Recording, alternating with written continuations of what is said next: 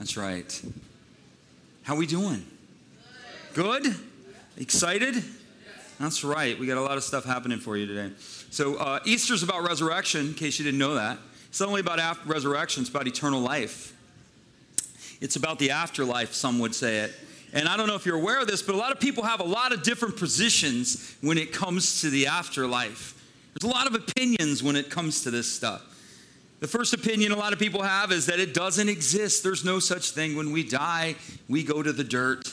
Well, who told you that? The second position oftentimes is, well, there's a heaven, and there's many ways to get to heaven. And there's another position that says, everybody gets to go to heaven. Well, let me just briefly answer a couple of these questions in short form. Is there an afterlife? The answer, yes. Yes, there is. This is not the end. People go, no, we die and we go to the dirt. You had to, you, you, the Bible tells us this in Ecclesiastes three eleven. It says, the Lord has put everything in its time, and he has put eternity in mankind's heart. We know there's an eternity based upon, it's embedded in the subconscious. Mankind knows. You can take a child and you can bring the child up. They understand the concept of forever, right? Children don't have to, they don't have, they're not confused on whether or not there's a forever. They know that there's a forever. The cycle of nature teaches us something. We have the four seasons, and we see the cycle of death and reburial, the cycle of death and, and resurrection through the changing of the seasons. Yes, there is an afterlife. See, are there many ways to get into heaven? No. Jesus said, John fourteen six, he says, I am the way, I am the truth, I am the life. No one, that means absolutely no one, comes to the Father except through me. He's not saying I'm not, he's not saying I'm a way, I'm not one of many ways, I'm the only way. There's only one way. It's through Jesus. Does everyone get in? Answer to that question again is no. Jesus said, unless you're born again, you cannot see or enter the kingdom of God. You're not coming in unless you're born again. You say Jesus died for the whole world. Yes, he did. Jesus paid the price for the entire world, but we, mankind has to agree and appropriate that price or it doesn't happen. It's like getting an R S V P. You have to, you've been invited to a party, right? But if you don't R S V P, your name's not on the list. And so you show up at the door and they're checking. They're like, nah, but I got an invitation. Yeah, but you didn't R S V P, man. Sorry, you're not getting in. You have to R S V P. All of us have, if you're unsure about eternity this morning, I want you to listen to this as though your life depended upon it, because it does. It's true. If you're a Christian this morning and you're kind of not sure, you're like, I don't know if this is real. I don't know what, what's this all about. I'm not really sure. I'm still afraid. I'm not really sure if this is certain. Well, I want to take that away from you as well this morning too. All right. So Jesus, having been sentenced to death, we're going to look at this passage in Luke chapter twenty-three. Jesus was sentenced to death. You know what he was sentenced to death for? Anybody know his crime? What his convict, what his crime was? Anybody know? Blasphemy. Blasphemy. Which means he claimed to be God. They crucified, and do you know what Jesus said? Guilty. they, they, so he, he was, his death sentence was blasphemy. And he's being crucified between two lawbreakers.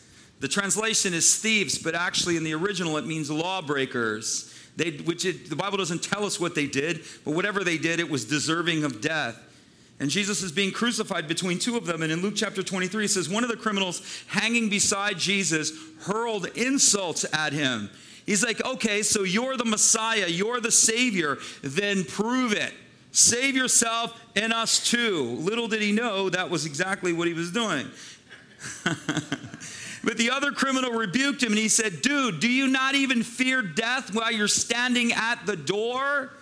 You're not afraid of what's on the other side, even though your toe's halfway through? He said, we have, we are de- deserving to die for our evil deeds, but this one has done nothing wrong.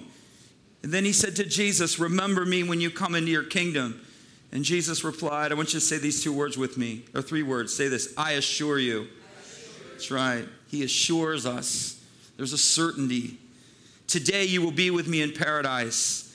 And so Jesus being crucified between two thieves, you say, is that poetic? No, God, I believe God is doing that prophetically. And he's showing mankind with two choices. one to reject and one to receive, one to insult and to scoff and to say, this is nothing, this is insignificant, who is God, who do you think you are, I'm my own God, you're not, you're just, just one of many ways. This is the one guy mocking and insulting. If you're really him, then prove it. And then the other guy receiving. What we have to do is we have to put away doubts and we have to put away fears. And I'm going to give you five things that you must know to be saved. You say, there's only five things I got to know to be saved? Well, there's technically only one. Two things you need to be saved, but, but we're going to give you five. First one you need to know to be saved is, number one, is you're going to face God after you die. This is an appointment, ladies and gentlemen, that we all have, and you can't cancel it. Every single one of us will face the Lord when we die. You say, I don't believe that. Well, I say to you, good luck. We have this understanding, or we have this belief that if we suppress it, or if we don't believe it, then it doesn't exist. Who told you that? We believe that we can determine our reality by what we believe. I wish that was the case. I believe I have a million dollars in my bank account right now. It's not there. Wait a minute, try it again. I believe I have a million dollars in there. It's not going to happen. An easy way, I always use this one. People, we talk about gravity. Say, I don't believe God exists. Okay, so you say you don't believe he exists, therefore he doesn't exist. Well, if you jump off of a building and you say, I don't believe in gravity, gravity's going to prove to you that it's there, whether you believe it or not. So on your way down, you're going to go, I don't believe in gravity. I don't believe in gravity. I don't believe in gravity. I shared this one time. I was out street witnessing, and I was telling this guy, and the guy goes, well, I can see gravity, and he drops a pack of cigarettes on the ground. I said, no, you see the effects of gravity. That's not gravity. That's an effect of gravity. I said, you'd see the effects of a creator all around you. I said, where'd the tree come from? Where's the clouds come from? Why does, why does, every, why does the creative order exist as it exists?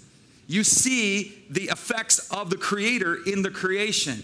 It's the same thing. Sun rises in the east, sets in the west. The earth spins on nothing, okay? It's, it's the, the, the balance of nature itself, the cycles of nature itself tell us that there's an order, there's a creation, there's a design. And if there's a creation, there must be a creator. And if there's a design, there must be a designer. And this creator and this designer can be known. Jesus said, if you've seen me, you've seen the Father. Jesus, God came down to show us who he is. He came down for us to die in our place because we had been separated. Hebrews tells us this. It is appointed, say this with me, it is appointed for everyone to die once, and after this, to face the judgment. We don't die many times. We're not coming back in this karma cycle over and over again. It, that, that's a bunch of nonsense. I wish it was true, but it's not. You die one time. And after this, you face a judgment. Even Christians, we, there's two thrones in heaven. Bible's very clear. There's the white throne for the unbeliever, and there's a rainbow throne for the unbeliever. It's called the Bema seat, or for the believer. It's called the Bema seat. It's the seat of reward. The judgment upon the Christian is different than the judgment upon the non-Christian. Our judgment is what we did with our lives. You are going to account for what you did with the glorious gospel, Christian. You will account for it. What did you do with what I gave you? Not unto judgment, but unto reward. I entrusted you with talents. I entrusted you with minas. What did you do with it? Well, I had a shell collection, Lord. Did you see my car? Man, that was awesome. Ounce, ounce, ounce, ounce. Unimpressed. Our, our reward is based upon what we do for him in this life. And so this, I'm just going to speak this out to the Christian. The minimum standard, there's a minimum standard, okay? God is just not random, and it's just like make it up as you go along. There's a, there's measure and there's fullness. The measure and the minimum standard upon every believer is commitment and connection into the local church. Bible says that Jesus said the least you could have done was entrusted it to the stewards. The stewards are the overseers of the house, your time, your talent, your treasure. The minimum standard of reward, or the minimum standard of expectation, is the commitment and connection, not just to Christ, but to his local body within the city that ex- exists. That's the minimum standard. Minimum. We think, oh, I'm doing great. I'm serving the church. You're doing nothing. You're, you're in preschool. You're in elementary school. God not only wants to take you there, he wants to take you into destiny. Personal destiny, transformational destiny, world-changing destiny. But it doesn't happen until you begin to commit and connect to a church. The Bible says, to him be glory through the church. Glory doesn't come anywhere else except through the church. So we got Lone Ranger Christians, don't believe they need to connect to a church, don't believe they need to commit to a church. And you know what their lives do? They effectively do nothing. Zero. Zero. I'll take people who commit and connect to churches, go through discipleship processes, go through our leadership processes, go through the things that we, we train them towards and push them towards, and I'll put them up against any believer who, I don't care if you sit at home and you can quote all sixty-six books in detail. Well, I'll take the believer through this house and compare them with your life, and their life will excel. And you'll be sitting there, and you'll wonder why none of your ministries work, or none of your efforts work, or nothing works, because you don't commit and connect it to the church. Jesus isn't into Lone Rangers. The only thing he's building in time and space is the church. It's it. Upon this rock, I'll build your life. Upon this rock, I'll build the kingdom. Upon this rock, no, upon this rock, I'll build the church. The only thing he's building in time and space is the ecclesia. And from the ecclesia, he builds the kingdom. He is not building the kingdom without the church. You cannot find that anywhere in the Bible. It doesn't exist. It doesn't exist. It is through the church. Every single time. It's his bride. Ladies, I don't know if anybody's married in here. Do you like it when your husband does stuff without you? No, typically no. There's, there's, a, there's a communion with the spouse, and when you're off doing your own thing and you're not partnering with the spouse, it doesn't always work out very well, right? He's chosen the church as his bride to commune and covenant with in order to manifest, give birth to many things. It's not individual. You can't do it without him, and you can't do it without his church. So we're all going to die. We're all going to face a judgment. Christians face a different judgment than the non-believer. People, when they die, guys, have a near-death experience. People go, I saw a bright white light. That's the light you want to avoid, okay? You don't want to be going to the white lights. And then other people were like, it was like a disco ball, and I saw all these colors, and it was like a rainbow. That's where you want to go. You want to go to the disco. The Bema seat, the seat of reward, the rainbow throne, the Bible, the, it's the throne of lights, glorious, glorious lights, covenantal lights. The white throne is the throne of judgment. All of us, here's a, just in case this isn't a one-time deal, this is Second Corinthians five ten, all of us will appear before the judgment seat of Christ, and each one of us will receive our due according to the things, what, we've done in the body, whether it's good or bad. To the unbeliever, if you reject Jesus and his offer, you get to pay for all of your sins. All of them. Good luck. You're not going to make it. To the believer, you receive the payment of Christ. He's atoned for your sins. He's, and now what your, what your judgment is and what God is evaluating your life on is what you did or did not do for him, the obedience that you had unto his spirit. Commun- you say, I don't know what God expects from me. Well, there's some basic things. One of the things that's the easiest thing for people to understand what God wants for you is commun- beginning to commune with the Holy Spirit. The Holy Spirit's given to us. He's the administrator of heaven. He's the government of heaven. He's the voice of our Father unto us. We need to develop a relationship with the Holy Spirit. There's basic things that God expects from all of us as Christians, and then there are things that he is going to do with you personally. You're, a, you're on purpose with a purpose. You have a calling. You have destiny in your heart. All of you know it. You all, everybody, there's not a person in the world, if I was to ask anybody, do you believe you're born with a purpose? Everybody's going to go, yeah, I believe I'm born for something. I have no clue what it is, but I know I'm born for something. You're born for something because he made you born for something. And because the, what, what you need to do is begin to discover that, and you'll never discover it without Jesus. Will not happen. You were made by him, for him. For from him, to him, through him are all things. And by him all things consist. You're not going to do any. Jesus said, apart from me, you can do nothing. Nothing. Some of you are wondering why your life doesn't work, because you're doing it without Jesus. You're wondering why nothing over here is working. The relationship, the job, the family, the finances, nothing works because you're doing it without him. You're doing it without him. I can do all things through Christ who strengthens me. With him, apart from me, you can do nothing. Without him, all right? Everybody see that movie Night and Day with Tom Cruise? All right? With me, without me. With me, without me. First Peter says we will have to give an account to him who will judge the living and the dead. Wow. I live with this. This is a sobering. I tell my I, I live with this concept and connection every day. I got one shot, and so do you. Your most precious commodity is your time. How you choose to spend it, how you choose to invest it, everything. I will stand before the Lord. And I am determined I will not offer him zero. I'm not coming before him empty-handed. You will be before a great cloud of witnesses, all those who've gone before you. Jesus will have the court, the, the, the arena around you, and he'll call your name. And they'll go, they'll read, well, we don't have much here. Okay. Yeah, well, he is born again. The Bible says you'll get saved but by smoke. In other words, your rear end will be smoking, but you'll get into the kingdom. If you confess Christ and give your heart to Jesus, you get in. But you're not bringing any, you don't have an offering to him. You don't have a reward. There's nothing that you've done unto him. The Bible says what is done in secret will be proclaimed from the housetops. What do you think that's talking about? It's talking about all the things you've served Jesus and did, and all of the things that you have done for him by his heart and through his spirit that nobody knows about. Nobody knows. All of you intercessors, you're, the things that are done in secret, he will proclaim from the housetops. They will herald it in the kingdom. All of the things that were done that nobody knows. It's not the guys that are signing the eight by ten glossies that are going to the front of the line. I don't know if you're aware of that. Jesus doesn't celebrate those who are known. He celebrates the unknown. Jesus isn't interested in vanity. The Bible says, no flesh glories before me. It's a so sobering thought. And a lot of people in this world, a lot of our celebrity kind of Christianity, you have your reward. That's what the Bible says. You got it. You got the accolades and the praises of men. You got all of it. You already had your reward. You already had it. So you, go back to the line. You know, bring me the missionary, bring me the, bring me the mom who served kids, bring me, bring me those, those are the ones that are going to the front of the line. We have an appointment and we are going to keep it.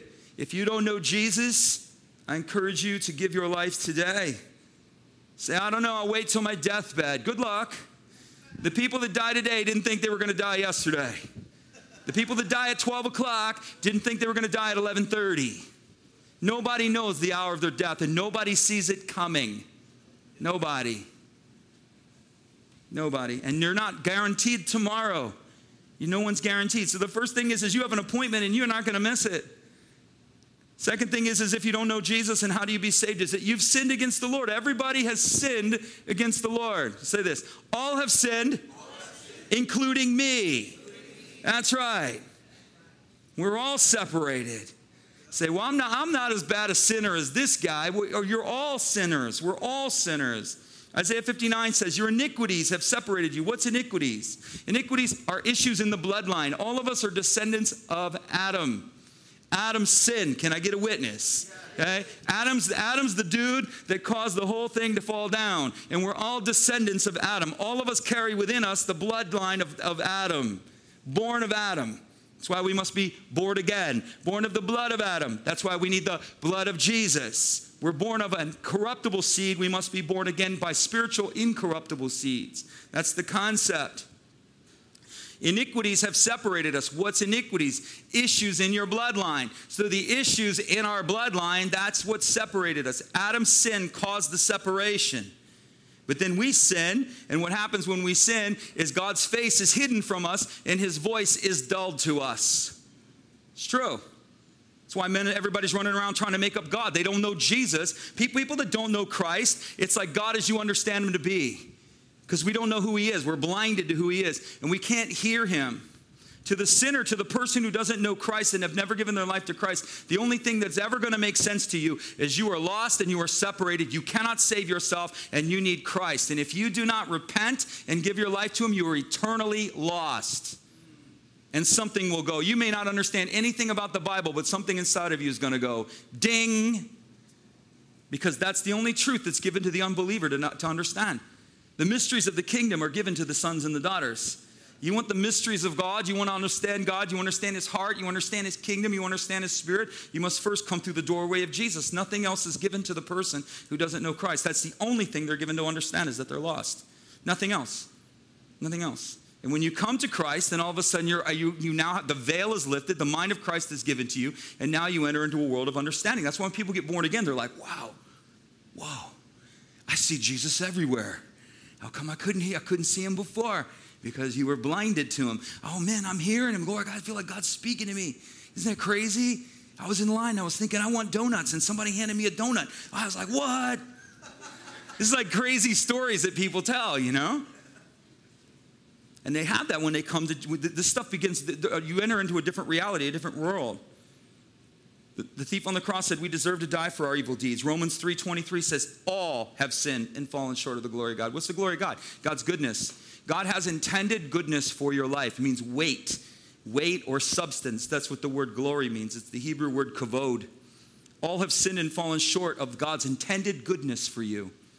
Everyone has. God's intended goodness is that mankind would be in relationship with him, in partnership with him, sons and daughters, bringing forth our Father's business into the world. That's God's intended purpose. What's that look like? I don't. It looks. It looks corporate and it looks individual. Every one of us has sinned. The wages of sin is death, but death. But the gift of God is eternal life through Jesus Christ. Romans six twenty-three. Everybody know wages is what you earned, right? Right. It's what you earned that. So the wages of what we've earned is death. But the gift of God is life. He gives us what we don't deserve. He offers us what we don't deserve. You can't earn it. You can't earn it.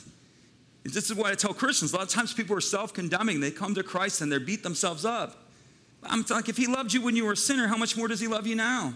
There's no condemnation in Christ Jesus. You're not condemned. He doesn't have a bad thought about you ever. You're in Christ. He loves you. You're accepted. You don't know what I did. I don't know what you did, but he does. If your heart condemns you, he's greater than your heart, and he knows everything. He already knows, and he's not condemning you. Well, my heart's condemning you. Well, God's greater than your heart. Yes. He says he's that good. He's that good. He says he's that loving. He's that loving. Say this, God, God is more loving, more loving than I think. Than I think. Therefore, Therefore, I must change the way I think. Say this with me. Jesus is more, isn't more better, mo better. Jesus is better. I want to say good. Jesus is better than I think. Therefore, I must change the way I think. Say this. Jesus is kinder than I think. Therefore, I must change the way I think. He's kind. Yes, come on. People go, I'm not that bad. I didn't commit those. I don't understand why. First of all, you're born separated.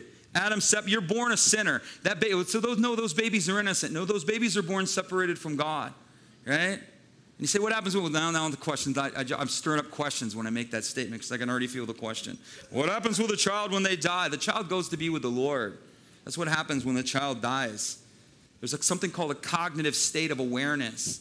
And I believe God is merciful until the child or the person reaches a cognitive state of awareness.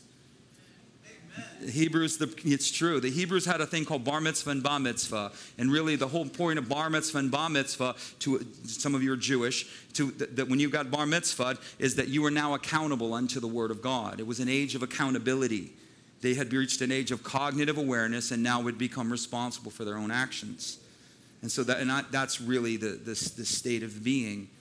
God is merciful, and he is kind. The Bible says this, whosoever shall keep the whole of the law, yet stumble in one part, he is guilty of the all. And what the Bible's telling us is if you're guilty of the whole, you're guilty. If you're guilty of the part, you're guilty of the whole.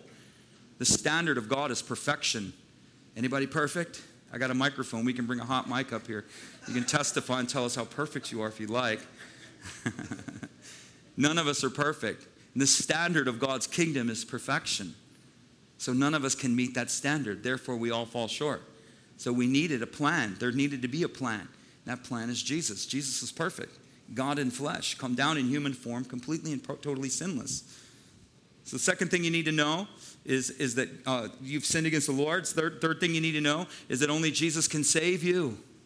Nobody, Muhammad is not saving you. Krishna and Buddha are not saving you. I always tell my Buddhist friends, Buddhism's kind of a, the in vogue thing. I'm like, they got a great diet plan, man. Yak butter and goat's milk. Awesome. Right in. Vegan all the way. Great diet plan, but they're not saving you. Buddhism does not save. Islam does not save. Judaism does not save. Only Jesus saves. It's true. There is no name given under heaven by which we can be saved. It is at the name of Jesus that every knee bows and every tongue confesses. No one else can save you.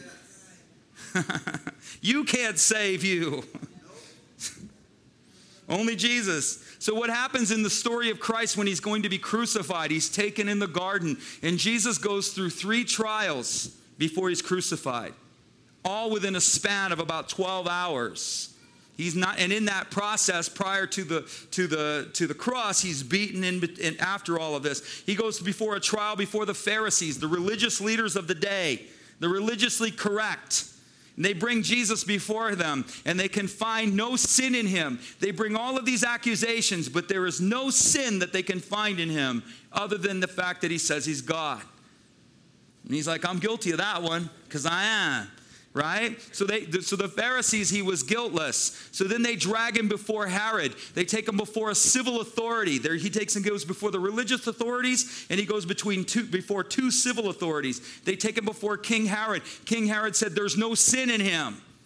He cannot be condemned. Then they take him before Pilate, and Pilate goes, there's no sin in him. I cannot condemn him.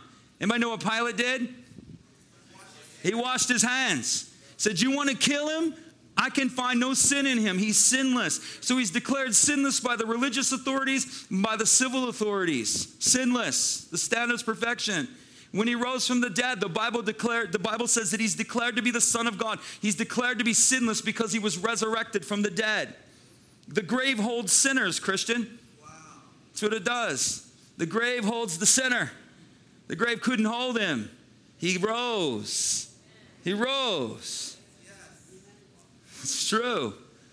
Declared to be the Son of God with power through the resurrection from the dead. Romans one four. The fourth thing you need to know is that you're saved. Not only Jesus is the only one who can save you, is that you're saved only, say with me, only, only.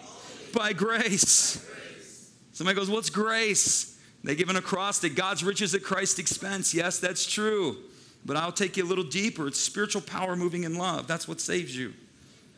When you receive Jesus, you know what happens? Spiritual power moving in love comes into you, and you become born again. That's the trans. It's not intellectually convinced. If you're here and you just believe in your mind, and I'm intellectually convinced that Jesus Christ is who he says he is, you're not converted. You can be intellectually convinced, but your heart's not converted. And to those who say, I don't understand this, I, I can't make any sense of this, it doesn't matter if you can make sense of it. You can believe it without having making, without being able to make sense of it. A lot of people believe, well, I got to understand everything or I can't believe it. Says who? Who told you that? Anybody understand thermodynamics? Anybody understand the law of lift and thrust? You know how to get on an airplane? Anybody understand the engineering that goes on, how those engines work and the weight capacity and the, the, the, the thrust to the lift and the weight dynamics? Anybody want to do a calculation on that? But you'll get on that airplane, but you don't understand how it works. You get in that car, turn it on. You don't understand how it works. Then when it stops working, you go, I don't know why. It just stopped working. I don't understand how it works. We do lots of things without understanding how it works. We believe and put our faith in things without understanding it. The gospel's no different. You don't need to understand. The world says, I'll believe it when I see it. Jesus says, no, you, when you believe it, then you'll see it. Right? You don't see anything until you believe. It's hidden from your eyes. Faith is what opens your eyes. It's a paradox. It's a divine paradox. His world is not our world. His ways are not our ways. We want to be convinced, and then we'll believe. Well, good luck. It makes no sense. The Bible says the gospel is foolishness to those who are perishing. Wow. It's foolishness. It makes no sense. It really doesn't. And you know he does it on purpose? He wants you to play the fool. He wants you to believe in foolishness. The foolishness of God is greater than the wisdom of men. God, so here's the, here's the gospel. Jesus became a man born of a virgin. The Bible literally says he made himself a body, gave birth to himself through Mary, lived thirty-three years sinlessly, was crucified, did lots of miracles in between, was crucified for claiming to be God, beaten, all of this stuff, rises from the dead and ascends into heaven. Yeah, that's perfectly, makes perfect sense. It makes no sense at all. It makes no sense. It really doesn't. That, that to the rational Bible, to the Greek mind, it's foolishness. It's foolishness. To the spiritual mind at the time, which was the Hebrew mind, it is, it's an offense. It's offensive because it's done in a way that they would not do it. It's done outside of religious context. Religion says, earn it. Religion says, do all the right things. Jesus says, relate to me. Let's have a relationship. And so that becomes offensive to the religious people. That's why grace grace offends religious people. It does. Oh, we get offended. Oh, What do you mean there's no condemnation? There's no condemnation. What do you mean all things are lawful, but not all things are profitable? I mean all things are lawful, but not all things are profitable. That's what the Bible says. You're free from sin completely. There is no judgment on you, ever. Your sin did not disqualify you from heaven. They disqualify you. Sin as a Christian does not disqualify you from heaven. It disqualifies you from destiny. Big difference. You're born again. You're born of the Spirit. You're, you're His. You're His child, even if you don't act like it. Most people, most Christians don't act like it because they have a major issue with they don't understand who they are. We think we're slaves. We think we're servants. We think we're friends. You're sons and daughters. Yes. Heirs to His royal world. Heirs of that world and in this one, oranos, in all realms, the Bible says. We have authority. The Greek word is oranos, in all realms. All realms. Sons and daughters, heirs of His world, loved by our Father, adored by our Father. God's face beaming every time you walk in the room, even if you just came from the club. He's glad to see you. Your club experience is not going to profit you. It's going to destroy you, but it doesn't take His love from you. It's true. It's true. What can separate us from the love of God? The nightclub? I don't think so. Nothing. It doesn't take His love from you. His eye is always on you. His eye towards you. When you're in His, when you become His, it's like He's mine. Bible says this: you are the apple of His eye. You are literally every. He, it's you become so precious and so valuable to Him. Our problem is, is that we don't know how to understand. We don't know how to partner with that identity. That's our big problem. We don't know how to partner with that. We don't know how to align ourselves with that. We don't know how to receive from that. We don't know how to draw from an inheritance that rightfully belongs to us. Heirs of this world and the one to come. We don't know how to undo the enemy's bondage in our life, even though we have the authority. Christians are bound with chains they can't see. I'm free in Christ. Are you? Are you? You have authority, but you have to appropriate that authority into the arenas of your life. You have to appropriate it. You have to release. The, the enemy holds you. You're born again, but the devil's going to hold areas of your life. And until you understand who you are and you tell him to get off the, off the couch, he's going to sit there and eat Doritos. That's right. That's what happens. Say, God's doing this to me. God's not doing anything to you. What God is allowing to happen is He's exposing an area of your life in order for you to see it and understand, that's not my inheritance. And until you come to the place where you understand, that's not my inheritance, it's, you're going to get eaten alive. I see them, I'm like, that's not Jesus. That's not mine. Sorry, wrong answer. People all the time want to tell me who I am. I'm like, you, you don't define me. You don't get. You don't have the right to define me. There's only one who died. Don't define me. Only Jesus defines me. And it doesn't matter what anybody says or who anybody says. I am, He alone defines me. And He says I'm loved. He says I'm a son. He says I'm an heir. Amen. That's right. You have to understand what belongs to you, Christian. You have to refuse anything to the contrary. Poverty doesn't belong to you. That's not from heaven. Who told you that? Yes. Poverty's a curse. A hundred percent.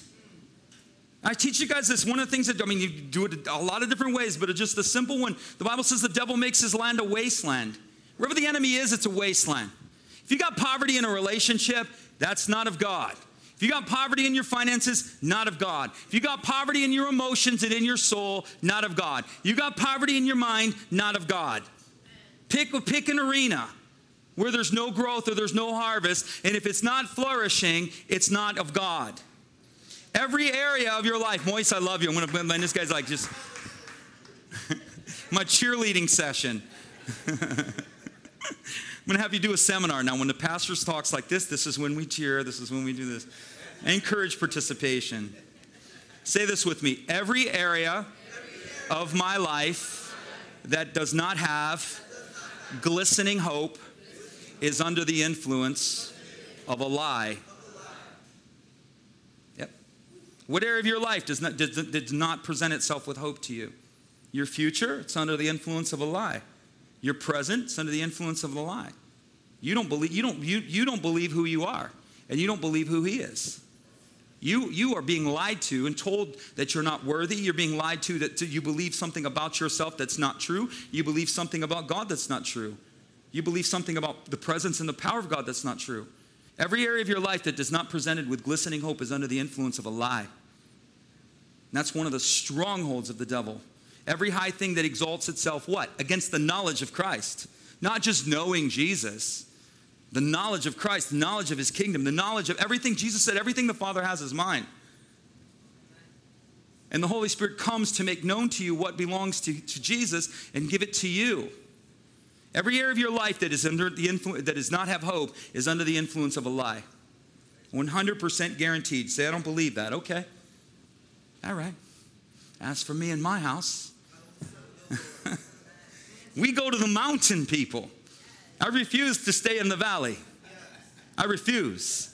Jesus has says I can have the mountain. I want the mountain. I'm serious. Caleb said, give me the mountain. He didn't hesitate. He said, hold on a second. He waited forty years. For what God, God said, I'm giving you that mountain, Caleb, and I'm giving you the arena around Horeb. God gave him one of the choicest pieces of property in all of the land because he was faithful to God. And God goes, this is what I'm going to give you. And he waited forty years for it. And when the time came, and all of a sudden he's like, hold on a second. We're doling out. We're doling out the land. Caleb goes to the front of the line. He said, give me what God has promised me. I want the mountain. He said I could have it. He's not a God that he should lie. He's generous in giving. Most Christians are demure. God gives you the arrow of deliverance. This is another story in the book of Kings. Says he said the prophet puts arrows in his hand, and he said, smite the arrows on the ground so that the Lord would smite your enemies. And you know what the king does? He taps them. And the prophet said, you should have smashed them to smithereens. But because you only struck three times, therefore your enemies will only be struck. But had you taken God at his word and smashed those arrows into nothing, then your enemies would have been nothing. What is he expecting? When he gives you something, he's expecting you to boldly enter into it. He's expecting you to boldly claim it. He's, that's what he, that's, that's the idea. He's not expecting you to just go, oh, well, you know, I'm just a sinner saved by grace. God gets no glory in that ever, ever. I tell this to parents all the time. I'm like, do you, like if you have a, you have a child and that child's acting pathetic, do you have glory in that? You go to the grocery store and they're laying on the floor and they're going, Mommy, I can't get up, Mommy. You're like, get up off that floor right now. You know what you're making me look like here? It's not just about the child, it's about you, is it not? Yeah. That child is a reflection of you. We're sons and daughters, and we're reflections of him. And God's not looking for invalids, people. He's not looking for pathetic whiners. Whoa, whoa. Sons and daughters of God, professional thumb suckers. That's what we are. No, no, no, no, no. Roll around on the floor, never knowing what's ours, never laying claim to our inheritance. It's the whole point. That's why God puts the book of Exodus there for us. And then the book of Joshua, where they go into the promised land, he puts that there so that we can understand that God expects us to take what he's offered. And he expects us to fight for what he's offered. If he's promised it to you, Christian, contend for it. Yes. You say, if he told me I could have it, why don't I have it? Because you have a devil that doesn't want you to have it. He doesn't give you a clean run at it. What he does is he resists you, and then he points the finger at God. That's exactly what he does. Oh, well, if God really wanted you to have that, he'd have that. When the whole time, he's the one keeping you from it. That's it. He's an accuser.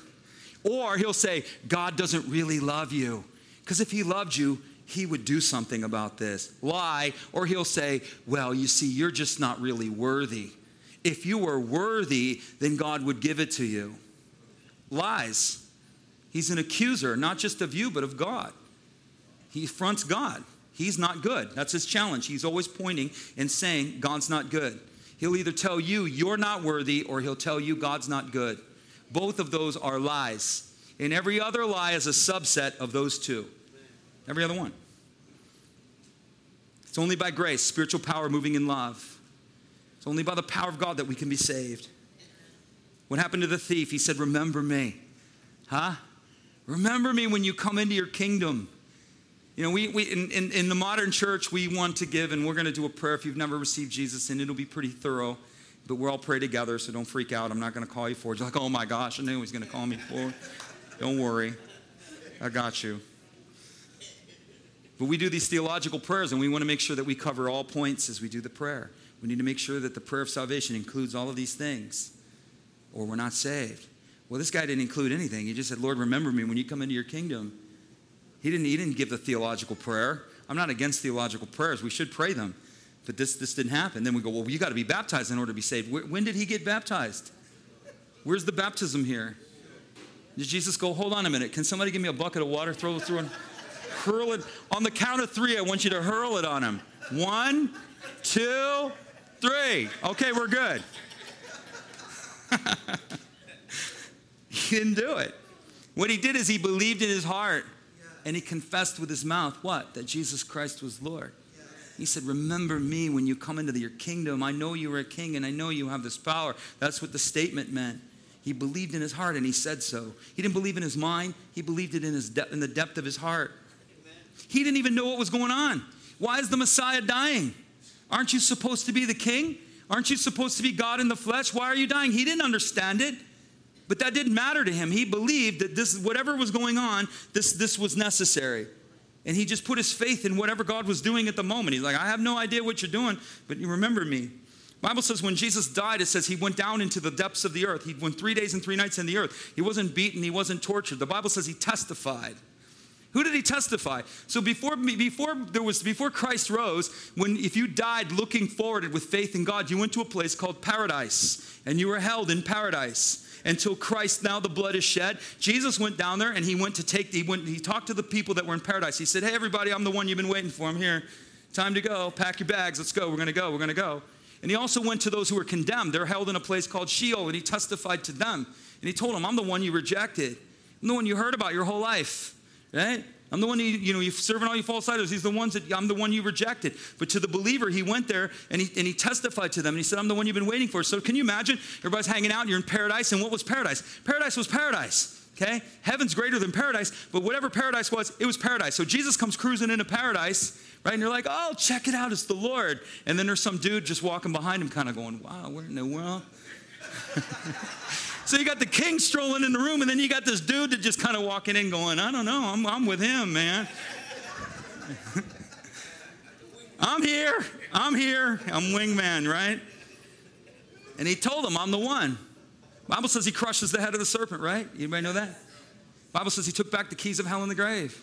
Satan came and pledged homage to him, gave him the keys of hell and the grave, and Jesus made him bow. He put his foot on his head, and he kicked off. That's how it worked. Rose from the dead with a kickoff.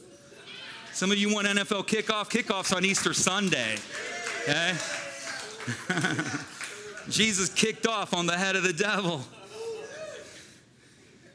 He says, hey, confess with his mouth. He didn't beg the Jesus, right? You don't have to beg him. He didn't bargain with him because he had nothing to offer. And you know what? Neither do you. And neither do I. I have nothing to offer. The fifth thing you got to know, last thing you got to know, is he'll save you if you ask. If you ask him, he'll do it. He's going to do it for you unless you ask him. The Bible says this, Romans ten thirteen, whoever calls upon the name of the Lord shall be saved. Huh. It can't get any easier. The one who comes to me, John six thirty-seven, whoever comes to me, calls upon me, and requires this of me. Jesus said, I will not reject you. I don't care who you are. I will not reject you. The one thing God cannot do is he cannot lie. He cannot lie. He's not a man that he should lie. You say, how can we be sure? How can we be sure that Jesus saved you? How can we be sure that I'm actually saved? You know why? Because he said so. He said so. Jesus said, I assure you today you'll be in paradise. John fourteen three said, in my Father's house are many mansions. It's the word abiding realms and dwelling places. In my Father's house there are realms and dwelling places. And you know what he said? If this wasn't so, I would have told you. I had a bit of a crisis of faith a little while back ago. I just got a couple minutes. We're going to take communion. I think it plays into this. And I was praying. My niece died, and um, uh, my wife's niece on her side of the family uh, died. Crazy story, tragic thing. And so I'm there, and I'm, you know, all this stuff. I won't get into all of it, but um, I was just kind of like, wow, man. It was just like one of those moments that it was like so sudden and so up close and so personal. And I was just like in this like surreal realm. And I was like, man, Lord, is heaven real? Is heaven real? And you're like, how can you doubt, Pastor? Oh, how can you doubt? I would never doubt Jesus, nor have I ever doubted that there's an afterlife ever. Well, you're more spiritual than me, so stretch your hands towards me, you know? And so I was praying, and I was asking the Lord, I'm like, is it real, Lord? I just, you know, I was just kind of in this moment where I was just talking to him. And I was reading my Bible a few days later, and as I was reading it, I came across this verse. And what stood out to me is Jesus said, if it wasn't so, I would have told you. He said, if this wasn't real, Kevin, I would have told you. I would have told you. And I was just like, whoa. It's so because he's told us. Huh? Jesus spoke more in heaven than anybody else. And you know what else? He spoke on more in hell than anybody else. Why did he speak on heaven and hell more than anybody else in all of Scripture? Because he knows both of them are real. These aren't fantasies. They're very real places. And he spoke about them very, very clearly. He will save you because he said so. Not about you. You see, I'm messed up. Aren't we all?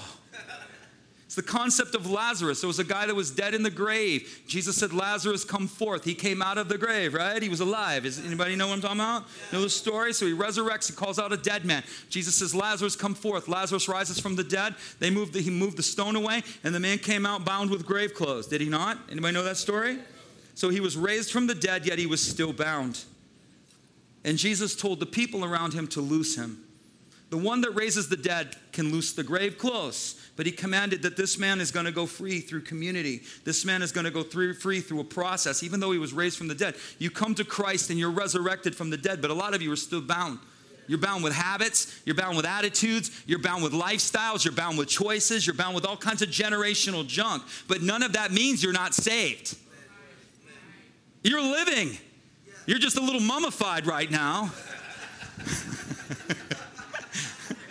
But if you keep walking, the grave clothes are going to loosen and bands are going to loosen if you keep walking. A lot of times we disqualify, Christians want to disqualify themselves because of the issues in their life. They don't disqualify you. The First Church of Holiness. You can't, there's, I always tell my holiness brothers, there's no holiness without the Holy Spirit. How you doing? You can't be holy. You can't be holy. You cannot produce holiness on your own. You can't. When the Spirit, with the Holy Spirit, you're holy. You get in the Holy Spirit, you're holy. You're clean. You're without sin. You don't have an attitude. You got nothing but love in your heart. Anybody know what I'm talking about? Yeah. That's holy. You, that doesn't, your external actions and the internal functions, the, the dysfunctions inside of you do not disqualify you.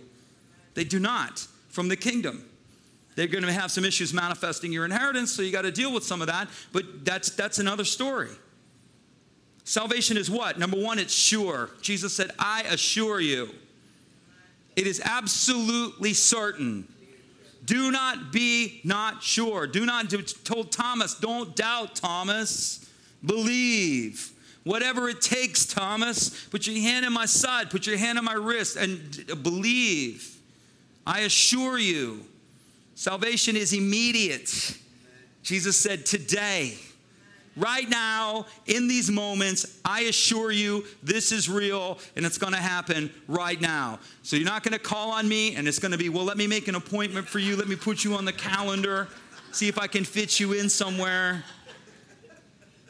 It's relational. Jesus said, you will be with me. So salvation comes surely, salvation comes immediate, and salvation comes relationally with Jesus, and it's eternal. Amen. It can't be taken from you. Amen. So I can lose my salvation. Who told you that? Lots of doctors and P H Ds and all this other stuff. You can't, you can't, you cannot, you, you cannot lose your salvation if you are converted. If you're converted, the Bible says they went out from us that it would be known that they're not of us. There's lots of intellectually convinced Christians that are not converted. The Bible tells us to examine ourselves to see if we're actually saved. So what does that mean? There are people in churches or so-called Christians that are not truly converted. They're intellectual believers. They're not converted in the heart. You say, how do I know? When you get into the mud, do you roll around? Or when you get into the mud, do you cry? If you're if you're converted, you're a sheep. And when, when sheep get in the mud, you know what they do? They cry, oh, I'm in a mess again, Lord. Oh, I made a bad choice. I took a wrong turn. I'm in the pit again, Lord. The pig, that's no conversion. They roll around in the mud. They like it. They enjoy it. They like to stink. They like all the mud on them. You ever see pigs? I grew up in farm country, man.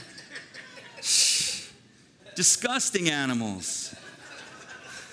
They make good bacon, but, you know, other than that. Some of you, you need to stop condemning yourselves, and you need to love, you need to let Jesus love you, and you need to pursue him passionately. Amen. Admit it and quit it. How many times? seventy times seven in one day. four hundred ninety times. That's a lot. He'll forgive you four hundred ninety times. It's eternal. Jesus says, I give them what? Eternal life. And what does he say? They will never perish, and no one can take them from me. No one can take them from me. You belong to him. The Bible says that there is no fear in love. Yet our churches proclaim a gospel of fear, constantly putting the Christian under fear. You might lose your salvation. Don't smoke, drink, or chew, or hang out with those that do. I saw that R-rated movie, man. I don't know. I might need to go to the altar on Sunday.